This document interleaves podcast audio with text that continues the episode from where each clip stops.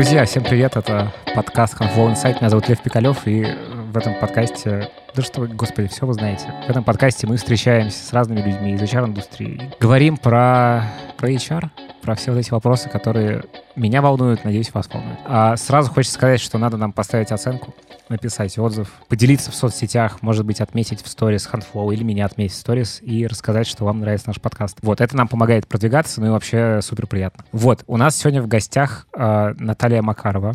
Привет, Наташа. Привет. Наталья — менеджер DevRel проектов с большим опытом работы в Яндексе. С 2013 года ты там, И, в общем, сегодня мы будем с тобой говорить про DevRel. Это так. Да, и не я- только, на самом деле. Да, Вот. я всех приветствую. Да, в общем, спасибо, что пришла. Наконец-то мы с тобой встретились в студии. Очень круто. Расскажи про себя. Вот чем ты зани- занимаешься и э, вообще какой у тебя путь, бэкграунд и вот это все. Наверное, самый релевантный бэкграунд — это все таки с 2013 года в Яндексе.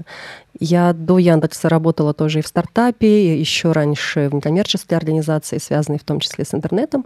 Но пришла в Яндекс на организацию первой большой конференции Yet Another Conference on Marketing. Но достаточно, да, самое первое. Но достаточно быстро, уже через полгода, я стала заниматься, попала в группу продвижения технологий.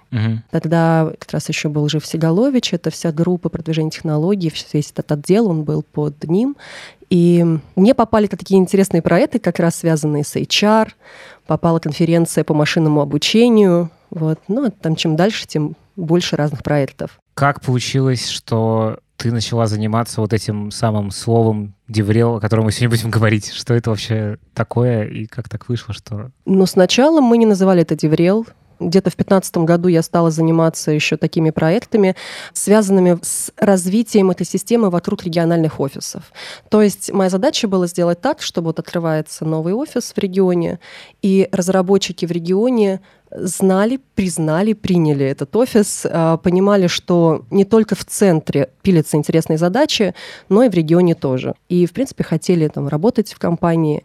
Вот нужно было заинтересовать самых лучших разработчиков, нужно было подогреть экосистему, мы проводили там ряд мероприятий, а, поддерживали местные сообщества. Ну, вот все это А было вот э, интересно, потому что сейчас в сознании Яндекс это абсолютно, ну как бы, ну как будто бы не нужен никакой пиар Яндексу, такое ощущение создается, что типа как все его знают, э, все разработчики знают Яндекс, э, вообще это ну как бы настолько на слуху, как не знаю. В общем, это уже какое-то нарицательное имя в этом смысле, что как будто бы оно ассоциируется с IT, с э, в IT, в IT, с разработкой, со всеми делами. И все-таки надо надо заниматься в вашем случае вот этим рассказом о том, кто вы такие. Надо заниматься, задачи бывают очень разные. Или это поддержание, условно. Это поддержание, это скорее... Задачи бывают очень разные, как я сказала. Например, могут быть разные стереотипы сформироваться вокруг э, уже даже известного бренда. А, ну это как ты сказала, что, условно, Яндекс приходит в регион и будут думать, что там какие-то... Ну, например, а да. какие там задачи решают в регионах? Ну, самые разные. Ну, то есть э, там сидит, например, часть какой-то, часть команды разработки какого-то сервиса или какого-то, какой-то технологии. То есть это не какая-то периферийная там, Это совершенно не обязательно. Нет, нет, нет, нет. Ну, то есть, как, как в центре могут пилиться какие-то там поддерживающие вещи, Мгм. точно так же и в регионе. Но как в центре могут пилиться ключевые задачи, так и в регионе тоже. Понятно. Но Окей. это не обязательно в привязке к Яндексу, это абсолютно с такими же абсолютно проблемами связывает, в общем-то, сталкивается и Google тот же, и любые Мгм. другие крупные компании. А какие, можешь, может, как-то очертить, вот какие проблемы решаются? Ну, то есть вот ты рассказала, например, конкретно проблему, что вот есть там центральный офис Яндекса в Москве, а есть, значит, э, регионы, где Яндекс тоже есть, и там есть проблема, что люди думают, что это какие- какие-то не те задачи там делаются. Вот какие еще похожие кейсы может решать, ну, условно, Ну, например, пиар? иногда бывает, что люди недооценивают себя. Но вот им кажется иногда, что я, может быть, недостаточно дорос, что, что там М, слишком круто мгм. для меня. Ну, то есть люди не могут связать свой предыдущий опыт с теми задачами, которые они потенциально могут решать в Яндексе, даже если, в общем, ему достаточно опыта. М, то есть настолько как бы круто о вас все знают, что и боятся одновременно. Ну, в такой степени, да, вот так Мгм. тоже может быть. Бывает такое, что уже люди прикормленные, очень долго сидят в какой-то компании, Мгм. и им сложно, страшно что-то менять. А ведь иногда бывает еще и человеческий фактор, когда ты не знаешь, с кем ты будешь работать. И моя задача в том числе была познакомить команду, вот нашу команду с, э, с внешней аудиторией. То есть, наоборот, внешних разработчиков да. познакомить с нашей командой, чтобы снять вот это вот напряжение. И вот это... То есть как бы убрать неопределенность какую-то, которая да, в любом да. случае есть в таком выборе, когда ты Ну, это пример задач, то есть очень разные. Окей, а давай тогда как-то терминологически попробуем очертить, потому что мы с тобой э, перед тем, как включить запись, э, я тут узнал несколько слов новых. Технопиар, техномаркетинг, вот. Ну, DevRel я уже слышал где-то. Расскажи, что это все за слова. Ну, пойдем от общего к частному. Все-таки технопиар — это более широкое понятие. А технопиар это когда компания в широких медиа, ну или, в принципе, в широких каналах рассказывает о своих каких-то технических преимуществах, о своем техническом потенциале, рассказывают об инновациях. Они хотят показать, что они основаны на каких-то То есть это такой как бы ну, чтобы бренд, пенсион... брендинг такой, Да, да, это общий такой брендинг, чтобы какая-нибудь пенсионерка, какой-то человек, не связанный никак с технологией, ну, осознавал, что компания крутая. Но есть такое, в общем, даже исследование, что люди предпочитают больше приобретать товары компаний, которые более известны и более инновационные и технологичные. То есть это такой дополнительный плюсик. Ну, это такой базовый общий плюс, uh-huh. когда компания транслирует вот это свое технологическое преимущество или превосходство. А это, есть... это, извини, это чисто, извини, что я тебя перебил, э, про технологию. Ну, то есть, условно, сейчас мода на технологии и инновационность, поэтому так. Или это вообще в целом, ну, какая-то общечеловеческая штука, что... Это как будто бы даже общечеловеческая уже, ну, такая общемировая тенденция. Uh-huh. Но, например, есть, я достажу даже больше, иногда даже компании какие-то создают вокруг себя вот такой технологический пиар, потому что это помогает им продаваться лучше на биржах. Я очень часто слышу сейчас uh-huh. как раз на рынках э, фондовых, что вот компания считается технологической, а идет сейчас хайп на покупку технологических акций. Какой-то прямо этот пузырь доткомов. Ну, в каком-то смысле. В таком, какой-то степени, да. То есть вот оттуда ноги растут, видимо. Ну, в том числе, да. Прикольно. Значит, техно-пиар. DevRel что такое? А вот DevRel — это как раз э, взаимодействие или коммуникации с профессиональной аудиторией разработчика. Как это расшифровывается? Developer Relations. Окей. Окей. Что в, здесь включено? Задачи могут быть совершенно разные. Я, например, работаю с технологической аудиторией, но приходят ко мне заказчики с совершенно разными задачами. Это могут быть HR-задачи, например, связанные с employer брендом. Uh-huh. Или это могут быть задачи продвижения технологий какой-то, чтобы построить сообщество вокруг какой-то технологии.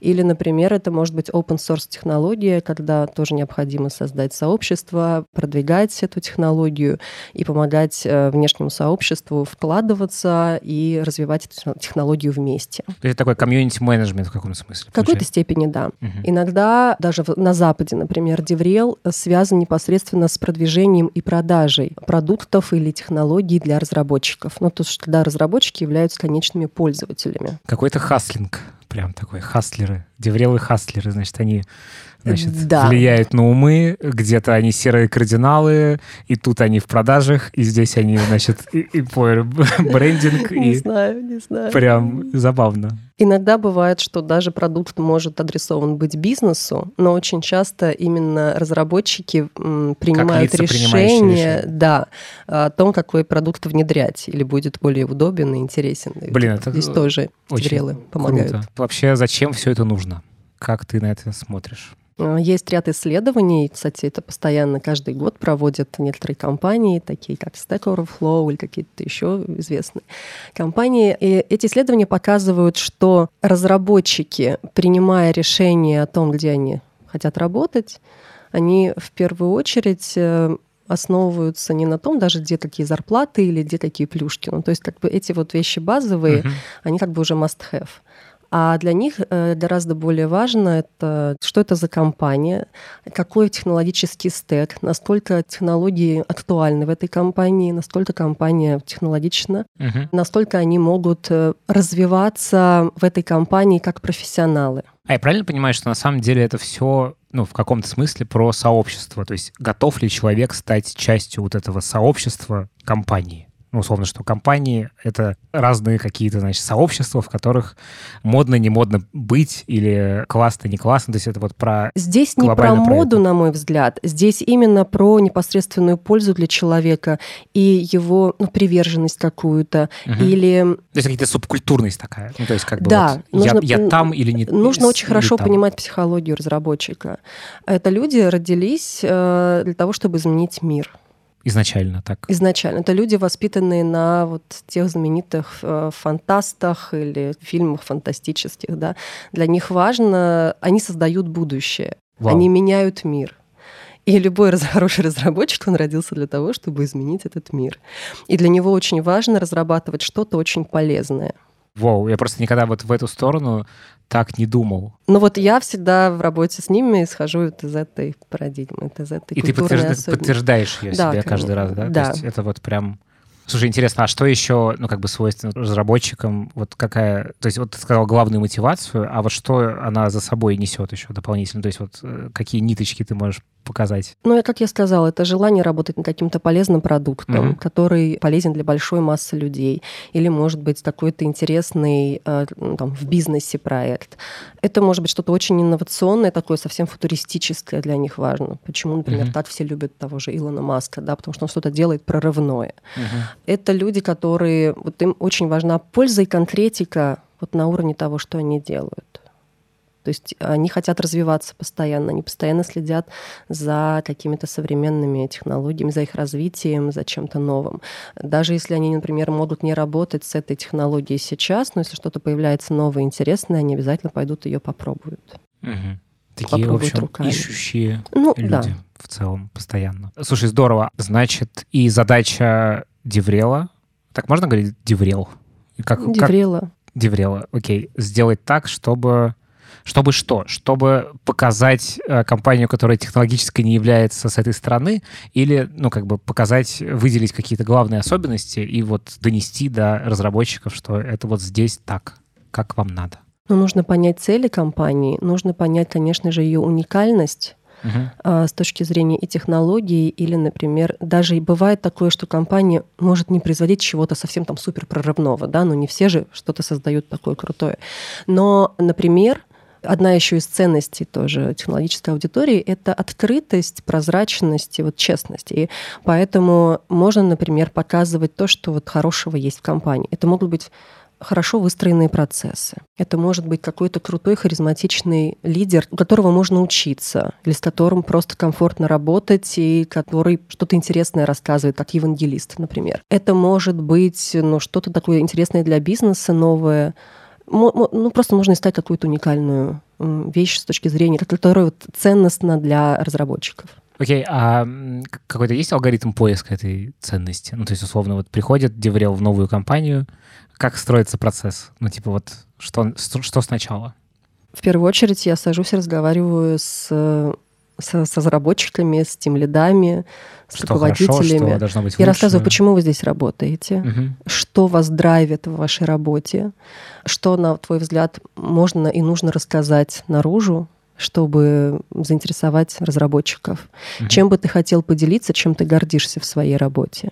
Потому что гордиться своим продуктом это тоже вот очень важно для человека. Ну, это, наверное, в любой сфере, угу. но здесь как будто бы это одно из самых главных. Гиперболизировано так, что вот... Ну, на мой взгляд, да. Ну, опять же, да, если у тебя психология постоянно меняющего мир человека, то, наверное, логично, что ты, ну, как-то хочешь гордиться тем, что ты делаешь, да.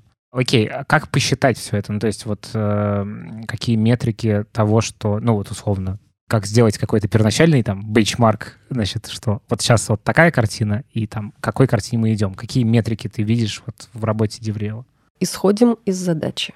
Ну, давай какой-нибудь э, придумаем кейс. Ну, можем, например, в любом случае поделить компании на три группы. Да? Это гиганты Давай. технологические, какие-то средние компании, или компании сейчас очень многие трансформируют свой бизнес, то есть они в прошлом как будто бы не были технологическими, ага. но сейчас им необходимо развивать разработку, выходить вот в онлайн, создавать онлайн-сервис. Да, они называются трансформация, это IT-трансформация. Это, кажется, самая интересная группа, потому что это как бы они как будто бы из точки ноль стартуют. И да, и нет, да, ну, да, можно. И третья группа — это, конечно, стартап или совсем небольшие организации, где как будто есть разработка, но хочется либо нанимать, либо угу. какую-то иметь репутацию технологическую. Окей, предположим, вы работаете в компании, которая долгое время занималась сугубо, не знаю, офлайн ритейлом И вот вы, значит, э, вдруг начали диджитализироваться. Пришел ковид, стало понятно, что ну, какой-то гипотетический ковид пришел, а, значит, стало понятно, что дальше так жить нельзя, вы, значит, э, становитесь цифровыми ребятами. Вот э, куда бы ты начала копать и какие бы ты метрики поставила перед Деврелом здесь? Но как будто бы эти компании, многие большие особенно, поняли, что им нужно трансформироваться уже до ковида. А, например, у них эм, появилось огромное количество данных uh-huh. благодаря различным картам. Им необходимо было эти как бы, данные обрабатывать. Они уже на, начали нанимать и аналитиков, и дата science, так далее, uh-huh. эти большие а, дата-аналитики, да. Но что касается вот именно ковида, да, они все очень стали быстро расти. И нанимать надо. Если мы говорим про гигантов, прям большие компании, то в первую очередь им нужно перестроить внутри свои процессы и понять, что это совсем новая аудитория, это совсем новые сотрудники. Нужно понять их ценности – мы, допустим, ценности уже проговорили, да, они не должны привязаны быть к рабочему месту, они там не должны работать с 8 до 5, как другие, uh-huh. и так далее. То есть нужно именно в первую очередь внутри попробовать выстроить вот эти процессы, сделать работу разработчиков комфортной. То есть как-то дойти до какой-то, ну, условно, базовой вот этой вот... Да, потому что им нужно же что-то предложить, uh-huh. и а, им нужно же выйти на вот этот рынок специалистов технологических. И быть там конкурентными. И быть там конкурентными, uh-huh. да. То есть это первое. Второе, конечно же, нужно понять, сформулировать, что же технологического такого крутого они могут предложить. То есть какие задачи технологические они готовы предложить разработчикам, чтобы им было интересно их решать. Здесь, конечно, не обойдется без крутого какого-то CTO, кто сможет эти вещи драйвить. Это, может быть, евангелисты. Такие. Ну, это, опять же, CTO-евангелист. Угу. А дальше, конечно, можно идти э, наружу, и можно рассказывать, э, использовать все те же обычные каналы коммуникации, которые мы используем Деврелова обычно там, с других крупных компаний технологических. Это какие, например? Ну, основными, конечно, каналами мы говорим, это технологические профильные порталы. Ну, типа Хабр? Типа Хабра, да. Э, просто альтернативы Хабру почти нет сейчас. Угу. Даже недавно ко мне приходят э, иногда Деврелы и спрашивают, Наташа, вот, ну, как бы все на Хабре, ну давай мы сделаем где-нибудь на медиуме. Я говорю, всегда отвечаю, вы спросили у своей э, целевой аудитории, а где им привычнее? Ну у всех же на Хабре. Я говорю, да, но альтернативы как будто бы нет. И для самого разработчика, это, если он хочет публиковаться, но если он хочет написать какую-то статью, это Хабридж тоже сообщество. Ему важно получить фидбэк от профессионалов, uh-huh. от своих коллег от этого сообщества. Поэтому Хабр пока в любом случае один из основных uh-huh. каналов. Это же, конечно же, сообщество, а, потому что, ну, опять же, все зависит от технологического стека этой компании, поэтому важно взаимодействовать с технологическими сообществами, mm-hmm. которые присутствуют вот в этой системе. Совместные метапы, можно приглашать сообщество на свою площадку, можно помогать сообществу развиваться какими-то там разными э, способами поддержки. А это, конечно же, профильные технологические конференции, которых тоже достаточно много сейчас. Но нужно понимать, как работать с этими каналами, с этими каналами, потому что а, нужно знать, какую роль играет каждый из этих каналов.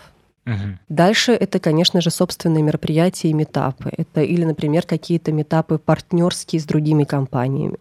Возможно, это могут быть... Бывает такое, что недостаточно специалистов на рынке, и тогда, может быть, стоит обучать каких-то специалистов. Угу. Но обучают, как правило, те компании, у которых уже есть экспертиза. Ну да, потому что к ним должны да. хотеть э, прийти обучаться. Да, должны хотеть да. прийти обучиться, или, по крайней мере, там должны быть специалисты, которые понимают, чему они будут учить под себя, ну, то есть угу. под свои задачи. А вот метрики, да, э, еще раз вернемся к числкам. Вот э, какие метрики можно поставить перед собой вот с учетом всех этих каналов? То есть я понимаю, что это все зависит от целей бизнеса, но угу. вот мы уже немножечко как бы про цели поговорили вот конкретно в этом примере. Вот э, что можно перед собой ставить, какими показателями ты сама в работе руководствуешься? Давай я сразу скажу, чтобы не было каких-то иллюзий. Я приверженец того, чтобы DevRel был, так скажем, не привязан к HR mm-hmm. напрямую. HR как бы не должен быть заказчиком у DevRel а, потому что, как правило, рекрутеры, они же не дают какого-то контента, да, они по большому счету не могут оценить контентную составляющую, то есть содержание, смыслы. А, поэтому скажем, DevRel, вот он работает в том поле, когда нужно рассказать аудитории. Надо сделать так, чтобы аудитория знала про тебя, знала про этот бренд, знала про задачи, какие там угу. решаются. Это как-то, что... измер... это как-то измеряется или нет? Ну, это измеряется, в общем-то, вполне даже маркетинговыми какими-то метриками, например. Проводятся исследования сейчас, опросы. Знаете про угу. компанию, не знаете ли, знаете ли, что там разрабатывается. А сейчас, кстати, стали проводить такие опросы. Это качественные исследования, получается? И да, это, это качественные и количественные, то есть mm-hmm. разные, да, исследования. Но это top of mind, например, да, назовите там пять лучших, разраб... 5 э, лучших компаний там, для работы. Сейчас mm-hmm. такие есть исследования там, да, и даже уже есть рейтинги вот этих, этих компаний. Mm-hmm. Это могут быть, опять же, да, исследования вот я, например, могу проводить даже на конференции на какое-то собственное исследование. Знаете просто ли пойти вы... как коридорное исследование. Ну нет, я могу просто даже стоять со стендом и, например, провести какие-то небольшие опросы там, разработчиков, знают ли они про, ну, про какой-то аспект того, что я uh-huh. делаю, например, или нет. Uh-huh. Но, в принципе, сейчас уже есть и Хабр проводит такие исследования, и Headhunter, конечно же, поэтому есть. DevRel не должен быть привязан к метрикам найма все-таки наймом должны заниматься рекрутеры. Э, DevRel а заканчивается там, где вот человек знает о компании, знает о разработке. Максимум, на что может влиять DevRel, это когда рекрутер, например, звонит специалисту, и специалист, например, отвечает, а, да, я что-то про вас слышал, ну, uh-huh. давайте поговорим. Ну, то есть хорошо, чтобы в компании была такая метрика, когда люди соглашаются или отказываются от дальнейшего контакта ну, при, при первом контакте. Вот. Конечно, Деврелу интересно знать, что же происходит дальше. Но просто найм — это очень многоэтапный, многовариативный такой процесс, uh-huh. где может быть все что угодно. И Деврел там совершенно никак не влияет. И вообще DevRel — это очень долгая история, и нельзя взять и провести какое-то мероприятие в интересах найма и потом считать эффективность DevRel а. То есть это такая, по сути, очень ну, короче, это такая системная работа в долгую, постоянная, чтобы да, общем, это, поддерживать да, этот... это очень долгосрочная, это как игра в долгую угу. и очень планомерная, да. Дорого или нет? Можно сделать деврел и без бюджета почти, если есть заинтересованность. То есть такой пиратский деврел, получается. Ну, в смысле, такой, значит. Партизанский. Партизанский, да-да-да. Да, вполне. Ага. Можно. Если есть контент, то вполне можно без бюджета. На самом деле основные принципы э, вот, Деврела — это когда разработчики разговаривают с разработчиками. То есть, например, какой-то гуманитарий или даже менеджер, он не будет воспринят аудиторией так, как будет, когда будут разговаривать два профессионала. Поэтому, если есть возможность, чтобы в компании разработчики выходили и рассказывали, если есть что рассказать, если разработчики выходят и рассказывают, то можно с бюджетом, а можно и без бюджета. Окей, okay, тогда давай, наверное, так. Ну, с чего начинать? Ну, то есть, опять же, вот э, понятно, что ты уже рассказала про то, что надо поисследовать, что есть в компании хорошего, там, почему люди в ней работают. Вот э, конкретные вещи, может быть, какой-нибудь алгоритмик там подскажешь. С чего начинать в вашей компании делать так, чтобы разработчики хотели рассказывать другим разработчикам что-то? Я исхожу из собственной такой вот, опять же, собственного видения, то, что все люди достаточно амбициозны. И так вот тщеславие мой самый любимый из грехов. Но я считаю о том, что, в принципе, любой человек, который работает и который чего-то добился или что-то что сделал интересное, он хочет об этом рассказать. Просто люди бывают на разных этапах. Я как-то писала даже в своем блоге об этом, что есть очень-очень опытные э, разработчики, которые просто их переполняет желание поделиться тем, что они знают. А у них такие мотиваторы поделиться этим, научить кого-то, получить фидбэк от коллег, ну, может быть, какие-то восхищенные взгляды или какие-то, mm-hmm. какую-то благодарность. Если, например, его вот это, его это решение решает еще чью-то задачу, например. Mm-hmm. Если человек, допустим, middle, да, у него тоже есть вот это желание посмотреть реакцию на, на свою работу от своих коллег. Это тоже важно. А может быть студент, которому нужно развиваться. И, это например, его личный бренд. Ну, даже если и не бренд, ну, конечно, да. А, но в любом случае у него есть возможность, например, систематизировать знания команды и, например, написать об этом статью от, как бы за всю команду. Это поможет и ему, и, в общем-то, уже даст, положит начало какому-то собственному продвижению. Звучит как вин-вин абсолютный. Типа всем выгодно. Но это. я говорю о том, что вот это моя, моя такая парадигма, из которой я исхожу. Я считаю, что каждый человек готов. Просто есть что-то, что ему мешает. А какие вот вещи могут мешать? Абсолютно разные. Убежденность в том, что я не умею выступать. Или я никогда не писал. То есть я никогда не писал, ты уже чувствуешь, да, что это, я, я, не, я не, не хочу писать, а я никогда не писал, у меня просто нет опыта, и здесь ему нужно помочь написать. Начать. Да, начать, или, например, предложить ему помощь редактора, или предложить собрать команду, обсудить план угу. или помочь с кейсами, например, подобрать. Ну, то есть здесь. То есть такая уже ну, история психологическая, чтобы развернуть, что лежит Психологическая и организационная, да. Угу. Не готов выступать, но мы поможем точно так же. Мы научим, потренируемся, постоим перед камерой. Не будет несколько прогонов, э, команда также поможет. Можем внутри сделать, допустим, небольшой метап, потренируешься внутри. Угу. Вот. Конечно, не нужно выпускать человека на большую аудиторию, если он когда в жизни не выступал все равно нужно начинать. Иногда бывает, что я предлагаю человеку быть модератором или э, какого-то метапа. Тогда не нужно не выступать, но ты просто либо задаешь вопросы, либо передаешь микрофон, и ты уже стоишь на сцене. Ну, то есть вот просто надо смотреть каждый раз. То есть это такая как бы человеку. должна быть создана такая фабрика, значит, да. где есть обучение, поддержка тех, кто, значит, это делает, какая-то геймификация, видимо, в этом ну, чтобы человек, человека как-то подкреплять дополнительно тем, что... Ну, просто человеку нужна поддержка. Да. А, ну, поддержка принципе, и обучение, да, и обучение, да, да нам всем нужна. Но, конечно, привлечь какие-то еще ресурсы. Ну, в крупных компаниях как будто бы эти ресурсы есть, или всегда их можно найти, привлечь сторонних специалистов. Mm-hmm. Если совсем нет, ну, конечно, там может быть посложнее, а может быть даже друзей можно пригласить, попросить э, человека там прокачать. Mm-hmm. Ну, то всегда, мне кажется, можно найти какие-то возможности. А вот ты некоторое время назад сказала про то, что ну, вот ты перечислила разные способы как компания может во внешний мир что-то, значит, рассказать. И, и я так понял, что веса у этих действий, они довольно разные. Вот можешь как-то их отприоритизировать? Ну, что какие-то больше эффект имеют, какие-то меньше. Я, я так тебя Про понял. каналы? Да, про каналы. Нет, я бы сказала, что это комплексный подход. То есть это все должно быть? Конечно, потому что аудитория где-то пересекается, а где-то не пересекается.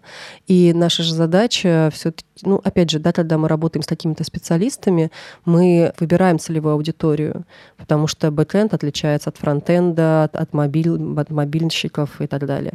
Там внутри мобилки могут быть iOS, Android, да, то есть uh-huh. мы выбираем какую-то целевую аудиторию, и нам надо максимально выйти на нее и рассказать про нас, про то, что мы делаем. Угу. Поэтому э, я все в комплексе. Опять же, нужно понимать, что есть люди, которые больше воспринимают текстовую информацию. Им нужно перечитать, вернуться и так далее. Тем более разработчики, которые постоянно работают с документацией, как будто бы текстовый формат для них вполне нативен. Или, например, есть те, которые любят смотреть доклады. Есть, которые так или иначе вырываются на конференции и там вдохновляются, обучаются, получают какую-то информацию. И как раз вот на конференциях, вот очень многие всегда спрашивают, а стоит ли участвовать в конференциях, а как посчитать? Посчитать и правда сложно, но конференция это формат, который позволяет воздействовать на все а, органы чувств человека. Конечно, в приоритете будет контент, но остальное все есть возможность поддержать другими форматами и активностями. И дать ему что-то в руки, и чтобы uh-huh. он пощупал технологию, попробовал здесь что-то, может быть, покодить, uh-huh. вот, и, может быть, даже какую-то печеньку или шоколадку ему дать, еще закрепить такой эйфорию. Ну, то есть это как раз вот э, с точки зрения организации мероприятий как раз воздействует на все органы чувств. Ну да, на самом деле мне сейчас пришла мысль, что это такая, ну, очень сложно устроенная воронка, где у тебя и бабушки должны знать про значит, технологические компании и э, в, в нужном разговоре вернуть, что вот, о, Яндекс там здрасте. И там люди, которые... Ну, то есть какие-то круги такие расходящиеся, что, значит, и в центре всего этого разработчик, который в конкретный момент имеет какое-то количество точек касания, которые вы, собственно, своей работой обеспечили. И вот это такая какая-то, значит, сложная воронка, которая приводит в итоге к тому, что компанию знают, туда хотят прийти работать и вообще... Ну, часто есть... бывает же, есть компании, про которые, может, вообще не знать какая, э, какие-нибудь пенсионеры там, да, или ну, инж... да. э, не знаю, строители могут не знать. Но важно, чтобы разработчики про нее знали. Тогда можно и без особого технопиара, но угу. все равно нужно как-то выстраивать э, с техноаудиторией коммуникации, чтобы она про нее, про нас, ну, про этот бренд знала. Окей, значит, э, Хабар, конференции, статьи, ну, кроме Хабара, видимо, статьи сейчас. Ну нет, почему где-то еще можно? Телеграм-каналы, да, обязательно, да, сейчас телеграм-каналы. Опять же, Facebook сообщество, ну, если там есть твоя целевая аудитория, то, конечно, нужно Вконтакте. просто понимать, где она есть, да. Если есть ВКонтакте, значит, идем ВКонтакте. В Одноклассниках есть кто-нибудь, скажи? Ну, я так не могу сказать, ну, на моей, например, аудитории, с кем я работала, не, не встречалась. Вот. Но это не значит, что там для кого-то ее не будет. Может быть, и есть. Окей, хорошо. А, расскажи про... Ну, мы немножко уже затронули этот момент про зону ответственности, но ты говорила про то, что, значит, где деврелы, где рекрутеры. Вот, а вот с HR вы как пересекаетесь? Иногда очень тесно. Иногда прям взаимодействуем, сотрудничаем. А иногда, ну, никак. Ну, то есть это получается, ну, как бы Зависит тоже от переплетение задачи. такое есть. Ну, на самом деле, если приходит заказчик э, с целями на найм, угу. вот, то так или иначе ты все равно разрабатываешь какой-то проект, где так или иначе в конце вот этой всей воронки, вот этой всей работы найм должен быть какой-то. И ты все равно работаешь с теми же рекрутерами, ты спрашиваешь, во-первых, ты с заказчиком работаешь, спрашиваешь, а, какие требования, что сейчас, какие проблемы, почему люди не нанимаются, почему, какие самые наиболее желаемые люди, да, какие вот самый прям идеальный кандидат. То же самое ты потом проговариваешь еще с рекрутером, да, какие там причины отказа, какие там просто, почему люди вообще там отказываются от офферов. Во-первых, почему они отказываются в самом начале, почему они отваливаются на каждом этапе, почему они отказываются от оффера, например, или покажи мне людей, которые буквально недавно нанялись, мне нужно с ними поговорить, понять, почему же, что почему же повлияло на их решение. Угу. Да, вот эти все вещи я всегда собираю, анализирую. А бывает такое, что если мы проводим мероприятие, я прошу рекрутеров сделать по своей базе, или, например, запрашиваю базу, или прошу их сделать по своей базе, раз ссылку о том, что мы проводим мероприятие, угу. чтобы этих людей тоже пригласить и еще раз дать им возможность познакомиться с тем, что у нас есть, и чтобы они более теплые пришли снова и пообщались с нами. А вот ты рассказываешь, что ну, проводится такая аналитическая работа, а какие у тебя инструменты рабочие? Вот в чем ты это делаешь? Это какие-то отчеты, как это устроено? Иногда, ну, во-первых, э, очень в этом много глубинных интервью. Угу. Просто собираю, сижу, глубинное интервью собираю, потом анализирую это. А потом это все превращается в какой-то условный там дашборд, не знаю, ну вот какой-то. Просто интересно вот именно как правило, это никому, э, Как правило, это иногда в основном нужно либо мне угу. только. Иногда бывает заказчику, конечно, я тоже показываю. Вот. А так, в принципе... Вот Довольно чисто... стандартные какие-то ну, вещи. да, это то, как мне удобно. Угу. Мне кажется, каждый так может сделать. Окей, а какое-то сообщество деврельщиков есть? Расскажи Да, у нас э, есть уже сообщество в Телеграме, мы общаемся. Вот, но там очень смешанное сообщество. То есть там есть, например, деврелы, которые продвигают технологии, там есть много лидеров сообществ технологических. Там есть именно вот э, деврелы, которые занимаются технологическим брендом в, в, в привязке к employer бренду. Uh-huh. А есть же сообщества такие около, например, Марчар, Мар, uh-huh. Марчар, как uh-huh. маркетинг. Это тоже, в общем-то, в какой-то степени очень похожие. Есть сообщества э, по корпоративным коммуникациям, которые так или иначе тоже работают, и они понимают, что это все связано. Вот. Где-то они пересекаются, где-то это совсем разные люди. Ну, у тебя есть ощущение, что это такая новая профессия? Вообще, это новая профессия? Да, конечно. И это профессия. только развив... как бы развивается Она очень стремительно развивается, и сейчас я... ко мне приходят просто иногда и молодые, совсем начинающие деврелы. Много есть людей, которые были вчера рекрутерами, а сегодня они хотят быть деврелами, потому что как бы найм понимают, что им не очень, или, например, есть uh-huh. какие-то недостатки в найме, они понимают, что как раз сталкиваются с этими проблемами, незнания, отказов, а нанимать очень сложно именно разработчиков, и как будто вот они видят, что решение есть вот в Девреле. Есть, что приходит из разработки, бывают тем лиды переходят в Деврел, бывают маркетологи, Бывает, например, девушка какая-то была вчера маркетологом, и сегодня вот становится DevRel-менеджером. Технический бэкграунд в основном нужен тем, кто занимается продвижением технологий, это евангелисты, адвокаты. Те, кто деврел-менеджеры, они в основном ну, они не обязательно должны быть технарями. Иногда даже, может быть, и не должны. Мгм. Им нужны, может быть, какие-то совсем другие скиллы, эти софт Ну да, и звучит так, что на самом деле э, твоя работа в том, чтобы ну, не быть технарем, а как бы помочь технарям рассказывать другим технарям. Да, То есть это вот скорее Да. про это. организовать этот процесс, эту работу вот как раз внутри. Да, с учетом того, что профессия молодая, я так понимаю, что деврельщиков мало, деврел-специалистов мало. Меньше, чем, не знаю, рекрутеров, по Ты ощущениям. знаешь, я могу, ну, научилась оценивать емкость рынка специалистов технических, разработчиков. А Ну, кстати, про деврелов не могу Ну, сказать. Опытных мало.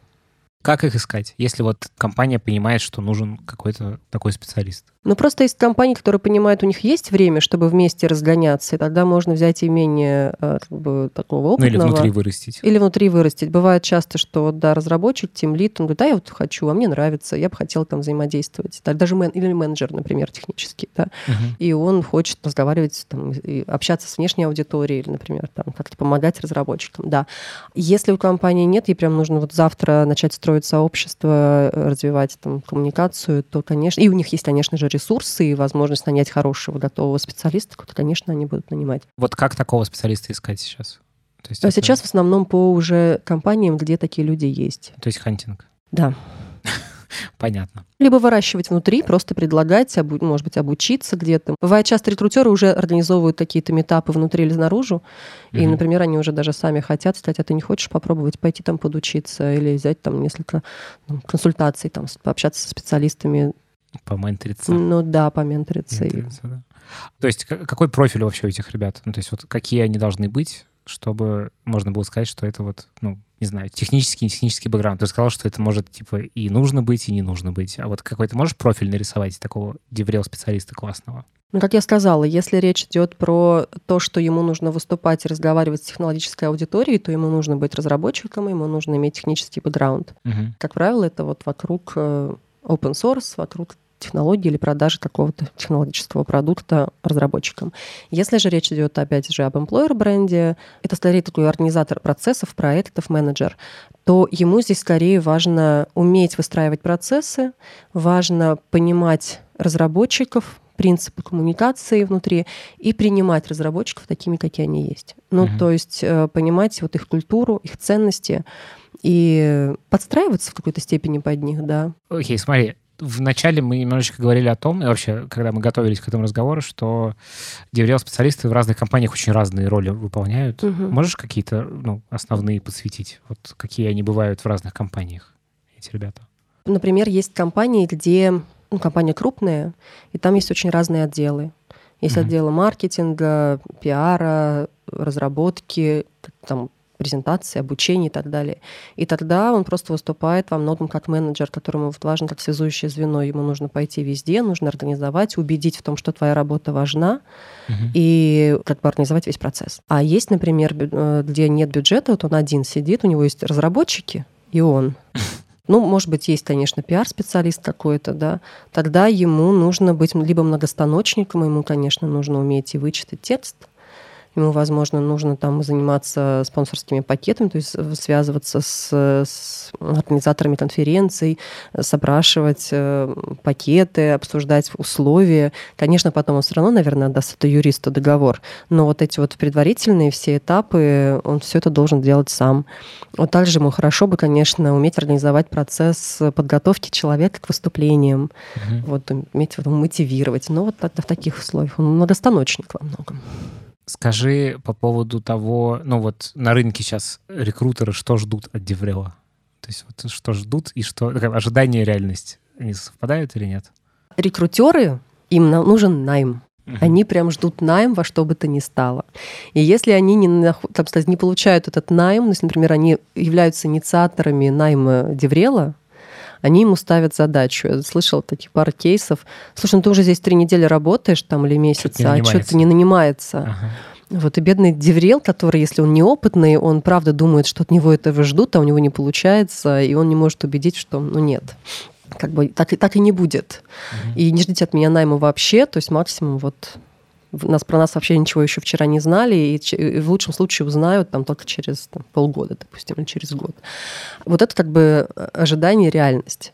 А в то же время, например, часто DevRel бывает, э, кому-то повезет, и DevRel бывает под э, техническим руководителем, который понимает это все, и он, в общем-то, не приверженец того, чтобы привязывать DevRel к метрикам найма. Угу. Но в любом случае, чего должны ждать рекрутеры от DevRel а? Они должны ожидать узнаваемости компании, они должны видеть, что разработчики более активной и более лояльной компании и хотят, например, проходить собеседование – ну, ну, то есть не отка... меньше, меньше отказываются, меньше активнее отвечают. Mm-hmm. А мы, конечно, говорим о том, что почти нет у нас самоходов на опубликованные вакансии. Это все равно как бы рынок найма, хантинга, поэтому здесь как бы люди должны меньше отказываться от э, дальнейшего прохождения собеседования или контакта с рекрутером. Опять же, очень часто сейчас речь идет о так называемом employee journey map да, mm. и вот, как правило... Как Да, да, да.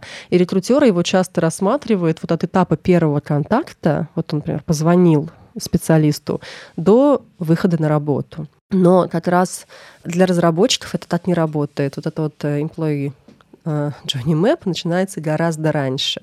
Он должен где-то пересечься. То есть те должен... самые точки контакта, на самом да. деле, которых очень много может быть. Да, то есть это может быть, он где-то почитал на Хабре, столкнулся, прослушал на конференции, услышал это, ну, где-то что угодно, да. Потом ему звонит рекрутер, а бывает такое, что, например, даже он не слышал ничего, но ему звонит рекрутер, и дальше тоже начинается, что он идет на тот же Хабр или даже в тот же поисковик. А, идет смотреть, что там как Идет искать какую-то, да, какую информацию ага, об этой вакансии ага. и об этой компании.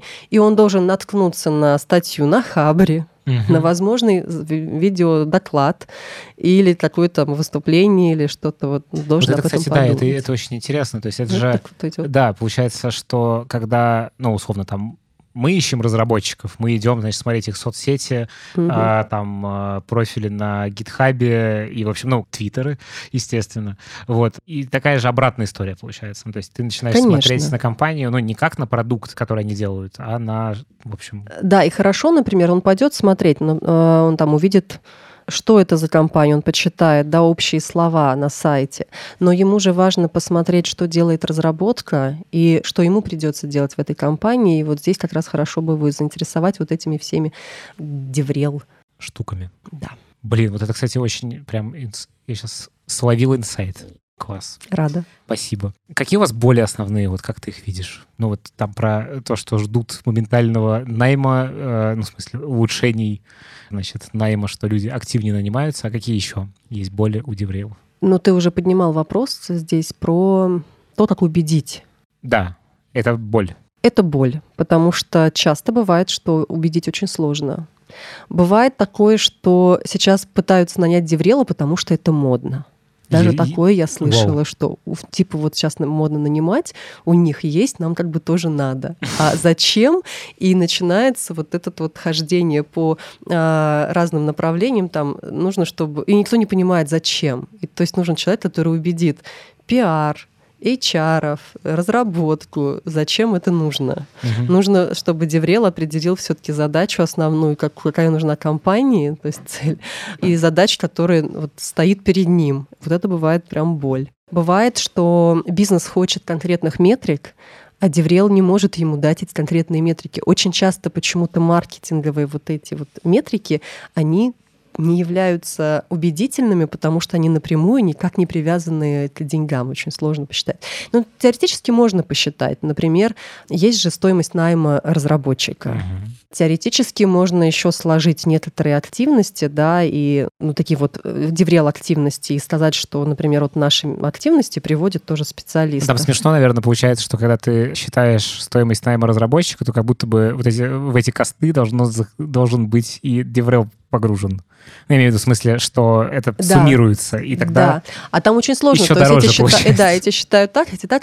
Но да. бывает еще смешно, что, ну, например, а, стоимость контакта, да, с да. аудиторией, это тоже интересная метрика, потому что большой маркетинг часто, он стремится как, ну, прям вот к уменьшению вот этой стоимости э, контакта. А разработчики — это очень дорогая аудитория. И стоимость контакта с этой аудиторией, она может достигать вообще очень больших цифр. Ну, то есть сравнительно. Ну, грубо говоря, там, провести большое мероприятие, ты не проведешь большое их. Во-первых, специалистов мало. Во-первых, завлечь хороших специалистов, которые тебе вот именно целевых нужны. Их нужно найти, их нужно привлечь каким-то образом и привести на мероприятие, там, мероприятие, друг на 100 человек, а в итоге наймется один, да, то ты mm-hmm. говоришь, что вот мы там, допустим, 100 человек, вложили там какое-то количество денег, и получается, что стоимость контакта дико дорогая. А большой маркетинг смотрит, да вы что такая дорогая? Ну, uh-huh. А на самом-то деле нет, недорогая вообще ни разу. Аудитория дорогая такая.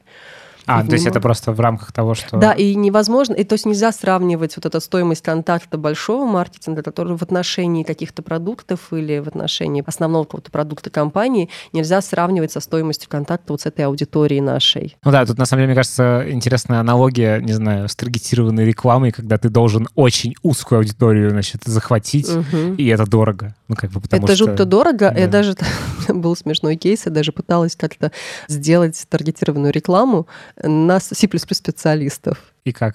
Ну, у меня просто вот э, вообще там ничего не получилось, потому что это крайне узкая, крайне маленькая аудитория. Там, по-моему, даже не показывались, потому что, ну, вообще... Там, там по-моему, стоимость чуть ли не тысяча с лишним рублей была стоимость Вау. одного показа. Ну там, ну, ну, там вообще было смешно. Слушай, а что ты думаешь про подкасты, как про вот, способ эту аудиторию? Потому что, ну, среди подкастов мы ими занимаемся, и, ну, как студия подкастерская. И я в эту тему погружен уже там два угу. года, получается, как студия появилась. И ощущение ощущение такое, что подкасты на самом деле это такой инструмент, вокруг которого, ну, вообще, в принципе, они очень сегрегированы. То есть это очень на узкую аудиторию может быть история именно про сообщество. То есть и вроде там, ну, условно, слушают твой выпуск 500 человек, но это как бы настолько вот эти вот 500 человек, которые нужны, что да. э, грех туда, значит, не зайти с какой-нибудь, угу. не знаю, рекламной интеграцией или со своим спикером. Вот да. ты используешь это в работе или нет, этот инструмент? Подкасты нет, но, опять же, мне просто не... При... Как сказать, мне это было пока не нужно. Угу. То есть у меня была аудитория, хотя нет, у меня был специалист, которого мы отправляли на подкасты, потому что там была угу. аудитория, да, да, да. А, ну, есть... Но это, опять же, это же какая-то систематическая работа. Ну, у меня есть э, пример очень классный. С, э, такой есть подкаст, его никто не знает, называется «Карта апокалипсис». Он для инженеров, занимающихся картографией очень узкие ребята, которых да. я не думаю, что их можно нормально каким-нибудь э, супертаргетом даже выделить, потому что это очень такие специфические ребята. И этот подкаст, он существует уже там два года, его слушают тысячи на выпуск, и мне кажется, что это очень значимая часть людей, которые в России занимаются вот этой как бы разработкой систем картографии. Ну, это клевый канал в смысле, что туда, ну, если вы делаете продукт для этих ребят, или если вы хотите их нанимать, то, ну, как бы... Конечно, но опять же, все зависит от емкости аудитории. Да, если ты понимаешь, что у тебя специалистов таких в России, э, грубо говоря, всего лишь 10 тысяч, да, то если подкаст собирает хотя бы 500, ну, как будто бы это, да, ну, там, там 500 супер, или 1000, то это как бы супер крутой да. инструмент. Это же нужно понимать тоже в соотношении угу. вот, да. доля.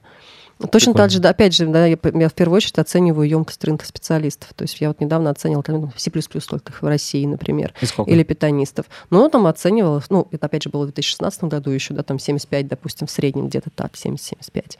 И поэтому, когда у меня база, мне нужно было понять, вот моя база, она... тысяч? Да. Угу. И мне нужно было понять, вот у меня сейчас в базе, грубо говоря, там 10-15 тысяч человек. Это много или мало?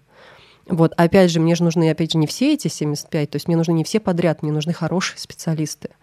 Там мне не нужны те, кто, например, пишут на нескольких языках, uh-huh. в том числе про C++, да. И тогда я понимаю, что это нормально, это хорошо. Угу. Или, например, точно так же я оцениваю канал, или я хожу, иду на Хабр и смотрю, например, сколько самая популярная статья в узкой теме. Вот мне прям вот важна узкая тема, которая будет интересна только этим специалистам и больше никаким. Я смотрю количество под ней и понимаю, столько специалистов вообще вот этой, угу. вот, вот этой аудитории. Кстати, да, это тоже интересно. А какие еще есть вот эти способы оценки емкости? Как правило, если компания крупная, большая, то я в первую очередь иду к рекрутерам, спрашиваю, сколько они за последние 10 лет все-таки у них в их базе, сколько они перелопатили. То есть у них как бы хорошо. Есть, но рекрутеры каким-то образом тоже оценивают же емкость. Угу. Вот есть какие-то инструменты, по-моему, даже Amazing Hiring как-то некоторые используют. А есть какие-то открытые источники, например, которые делают аналитику для э, иностранных компаний, например, которые хотят привлечь э, компании для взаимодействия с аутсорс в России. А, есть, вот как я смотрю, да, Хабр, например, столько людей читают популярные посты именно про C++, ну, про какую-то технологию, опять mm-hmm. обязательно. Я смотрю собственную базу, как у меня растет. Я смотрю, ищу самые популярные каналы разные. И тоже их а, как бы конечно, количество я... подписчиков. Да, и... конечно. В чем сложность? Это в том, что сложно оценить пересечение аудитории. Да, я mm-hmm. не могу же все это суммировать, да, то есть мне нужно просто понимать. Просто часто люди там и там везде бывают, а бывает, что ему он тот хабр читает и больше ничего. Угу. Ему больше ничего не интересно. Ну и так вот в среднем ты прикидываешь и понимаешь, что вот столько. Потом можно еще, например, так прикинуть, сколько компаний в России в целом пишут вот на этом языке, например. Вот и как-то так вот попробовать прикинуть. Угу. Есть То есть, ну, такая как бы доверительный интервал такой. Ну, такой, да. Он, ну, это очень приблизительно. Угу. Это скорее вот так, чтобы в очередной раз, еще раз вот как бы наложить данные вот на вот все, что у тебя еще угу. есть. Супер. Скажи, пожалуйста, с пандемией как поменялась ваша работа деврельская? Ну, то есть вот там, насколько сейчас имеет смысл приходить там спонсорами на какие-нибудь онлайн значит, мероприятия. Ну, и вообще сравнить с тем миром офлайна, который у нас был до того, как все это случилось с нами. Вот что-то поменялось или нет? Конечно, поменялось все. Очень много. Конечно, сами конференции сильно пострадали. Кто-то сумел адаптироваться и перевести свои конференции в онлайн-режим кто-то даже бывает отказывается от перевода и даже вообще как бы не очень понимает, как это делать, потому что нужна же и платформа, нужны и ресурсы для того, чтобы все это организовать, все эти стримы. Но здесь интересная вещь. С одной стороны, а, бывает, Деврелов очень пугает вот этот онлайн-формат самих. Они думают, как же мы будем работать. Но с другой стороны, как будто бы вот этот онлайн, сама онлайн-коммуникация, она вполне себе привычна для разработчиков. Они все равно все переписываются в чатах, они так или иначе там участвуют в каких-то чемпионатах, они все равно исторически так было, что они информацию получали из-за рубежа, они же не могли туда ездить, они все равно смотрели те же самые видео или там конференции онлайн, там того же Google или Apple и так далее. Поэтому как будто бы для них это вполне привычно. Другое дело, что все сейчас сидели по домам, и все просто устали от постоянного сидения. Угу. И э, здесь вопрос, как удержать аудиторию. Э, понятно, что доклады нужно делать поменьше, нельзя там делать слишком длинные доклады, и вот целыми днями человек не может себе позволить сидеть и смотреть видео. Какие-то нужно придумывать форматы, чтобы удерживать внимание, чтобы какой-то нетворкинг создать, Да, вот это, мне кажется, самое главное отличие, что да. общаться э, сложно. Да. Вот что с этим делать?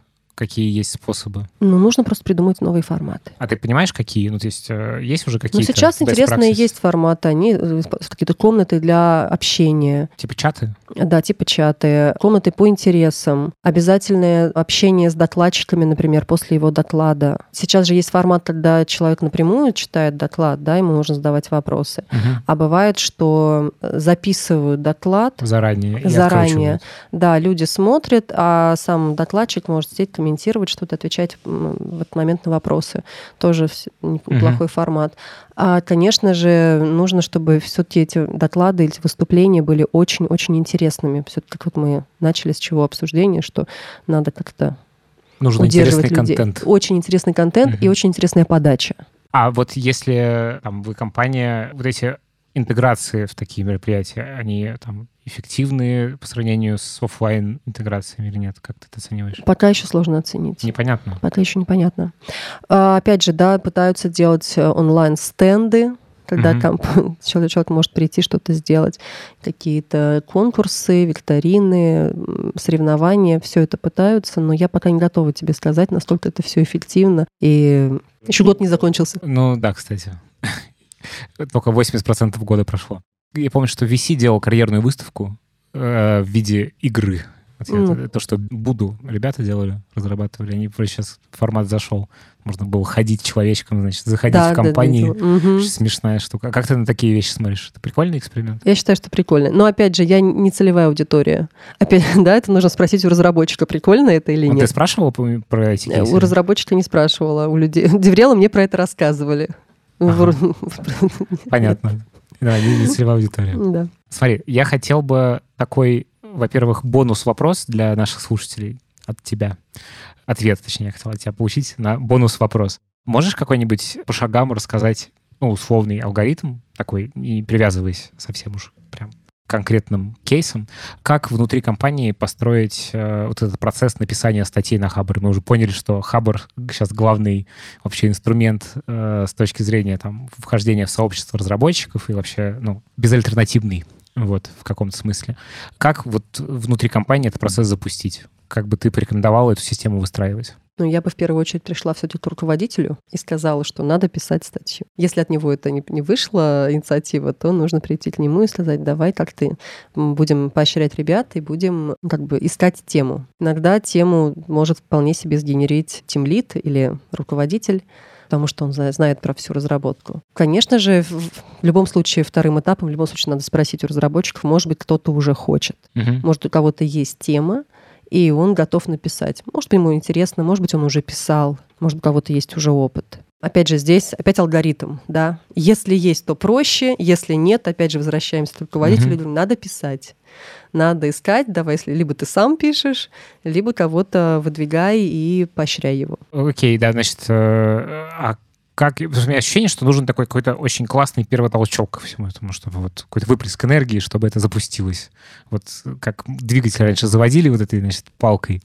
Вот ну, что смотри, еще бывает так. Ты, в первую очередь ты столкнешься с тем, что люди скажут, не, мы не хотим, у нас полно разработки, у нас полно работы, угу. нам не до этого. И тогда я что делаю? Я прошу ребят, ребят, слушайте, вы сейчас все говорите, что ничего интересного нет, например, да, а вот прям беру какого-то, кто мне нравится угу. более-менее контактного разработчика, который, там, в общем-то, такой относительно лояльный или легкий он подъем, как мне кажется. И я просто прошу его, можешь, пожалуйста, вот есть несколько ваших тематических профильных хабов на, на Хабре. Посмотри, пожалуйста, выбери те темы, которые, на твой взгляд, самые крутые. Вот те, которые, вот мимо которых ты не сможешь пройти, и твои коллеги не смогут пройти. Пришли мне таких несколько штук. Именно темы просто? Ну, прям статьи, да. Угу. Такие статьи и темы. Вот. Он мне присылает, я спрашиваю, объясни мне, почему вот именно эти темы такие интересные. И он там может рассказать, да, это крутая компания, которая там, к ней внимание всегда прикованы, или, например, какая-то интересная, популярная сейчас тема технологическая, э, вот актуальная ее, вот она интересна всем, или в третьем очень интересная задача, интересный кейс. И вот очень часто, я, ну, это даже не одного спрашиваю, да, у нескольких, вот именно вот эти люди, у них как-то поворачивается мозг, они начинают думать о том, что, а, в принципе, я же тоже могу написать. И я спрашиваю, мы что-то можем вот из этого как бы, ну, подумать и что-то тоже интересное написать, вот, например, похожее или... И очень часто люди тоже откликаются, что да, можно. Mm-hmm. Что-то в эту сторону можно подумать. Это не будет, что я завтра сяду и напишу. Нет, конечно. Но в эту сторону люди начинают направлять свои мысли и намерения. То есть нужно как-то вот посеять какие-то... Постепенно, да, конечно, угу. сразу тоже сложно. А бывает такое, что если ты сам можешь писать, или, например, есть молодой совсем парень, который, вот я начала говорить о том, что тут есть, бывают там джуниоры, которым может это быть интересно, они просто не знают о чем. Ты можешь попросить его снять знания с кого-то из э, угу. команды или там с нескольких человек команды. Он и научится, он и да. систематизирует знания, и зашерит да. их. И вообще... Да, он же все равно не будет сам писать. Он будет, опять же, все это набросает, он все это как-то скомпонует, или там пригласить еще попросить редактора, который поможет это все скомпоновать. Он все равно это отправит тем же ребятам. Те ребята закидают его обратной там связью. помидорами, обратной да. связью. Вот, это будет несколько итераций в любом случае. И потом, да, еще можно нарисовать какие-то картинки, схемы, конечно же, код приложить. Угу. Это все равно должны помочь ему другие ребята, у которых есть опыт. И таким коллективным разумом может создаться статья тоже. А как э, поощрять? Какие есть способы поощрения за статью? Самые разные. Кто-то мне рассказывает о том, что бывает крутая футболка какая-то корпоративная, спецвыпуском, прям ну ура. Угу. Вот, а кто-то поощряет какими-то денежными премиями. Это нормально а кто... работает? Ну, в смысле, вот с премиями денежными. Ты а, сталкивалась сама? Да, сталкивалась, ну, работает. Ну, в смысле, что э, это не превращается в какой-то KPI, который надо ну, сломать. конечно, хочется как будто бы, чтобы люди это делали за идею, да. но вот иногда там нужно и поощрить. Но так, это можно так не то, что прям позиционировать, тут ты напиши, тогда получишь премию. Угу. А это как бы вот в а, том то есть числе... бонус в твоем грейде каком-нибудь, ну, да, когда есть, ты будешь да, оцениваться, Да, да, например. потому что все таки может быть, такие, знаешь, люди, которые потом допустим, он писал статью, а потом скажет, а ему руководитель говорит, а ты вообще-то не справился со своими задачами, то у тебя задача... А я статью писал. Угу. А его же задача писать, в первую очередь, писать код, а не статью. Угу. И вот здесь очень сложный момент идет, как оценивать. Поэтому это скорее такой бонус, о котором даже можно... Это знает руководитель, но, может быть, не сам человек, который угу. будет писать. А бывает такое, что, например, отправляют на конференции, угу. на иностранные конференции, тоже как поощрение там, в качестве участника. Ну, то есть звучит как, что это должно быть довольно тонко, не в лоб сделано, потому ну, конечно, что да. это уже сразу как бы ощущение, что это мотивацию идейную убьет, а вот как бы... Да. В любом случае это должна быть идейной, в том смысле, что ты в первую очередь сам себя прокачаешь, и это будет твой личный бренд, и ты в первую очередь, э, что ты получишь, ты получишь какое-то признание от коллег. И внутри команды, и снаружи.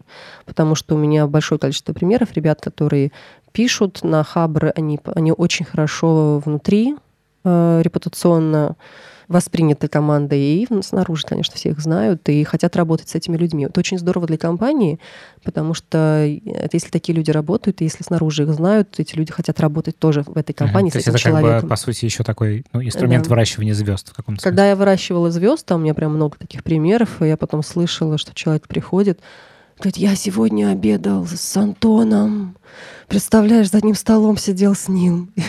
Антон, господи, ну да, для меня он уже... Ну, да. да нет, для меня он тоже звезда, потому что я знаю, какой он вклад огромный делает. Вот, но мне интересно это все слышать. Прикольно. На что подписаться? Посоветуй нам напоследок. Э, блог, не знаю, вот ты упомянул свой блог. Где а, ты пишешь? Я не часто там пишу, но если пишу, то очень по делу. Да, у меня свой блог э, в Телеграме. Да, не блог, а канал. Канал, да. My DevRel. My DevRel, окей. Мы ссылочку в описании добавим. Э, да, еще? спасибо. Ну, конечно же, сообщество, там очень часто что-то обсуждаются. Ну, так, DevRel community. Это если кто-то хочет присоединиться к сообществу и быть в курсе. Есть еще у нас DevRel All. На самом деле, э, я считаю, что читать очень много что нужно нужно и э, маркетинг понимать, uh-huh. и как-то общаться с коллегами, и понимать процесс э, рекрутмента, если человек не рекрутер, например. Вот, нужно понимать вообще про технологии что-то хотя бы общее, и про психологию, и про управление. Очень uh-huh. многие вещи просто нужно читать, чтобы... Ты нам э, сформируешь список, чтобы мы поделились со слушателями? Вот так много, но я попробую, да, конечно. Класс, мы добавим все в описание, добавим статью на Handful Insight. Да. Наташа, спасибо тебе большое. Такой получился у нас долгий разговор в разные стороны. Классно. В общем, э, я стал больше понимать про Деврел. Мне кажется, хороший результат. Мне кажется, если хотя бы один человек стал больше понимать, то это еще кому-то будет полезно. Хотя мы как бы очень глубоко не заходили во многие темы. Но я думаю, может быть, мы еще с тобой здесь повидаемся и уже сделаем какой-нибудь глубокий э, совсем разговор, наверное, для Деврел ребят, которые этим занимаются.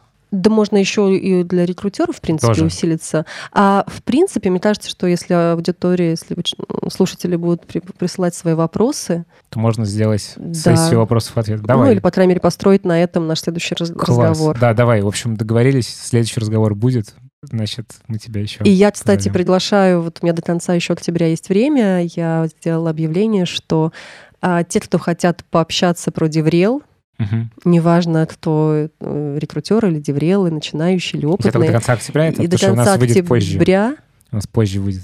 В ноябре ну хорошо, уже. давай в до конца ноября. Бонус. Бонус для слушателей подкаста Hanfluence. Да, в принципе, если кому-то это интересно, я э, раз в день могу общаться с человеком, с любым, кто захочет пообщаться Класс. со мной, ответить на вопросы. Сейчас у меня там просто много людей, которые же... Офигенно. Да. Приходят с очень разными темами, поэтому... Класс. Uh, Наташа, спасибо большое. У нас в гостях была Наталья Макарова, менеджер Деврел проекта с большим опытом работы в Яндексе с 2013 года.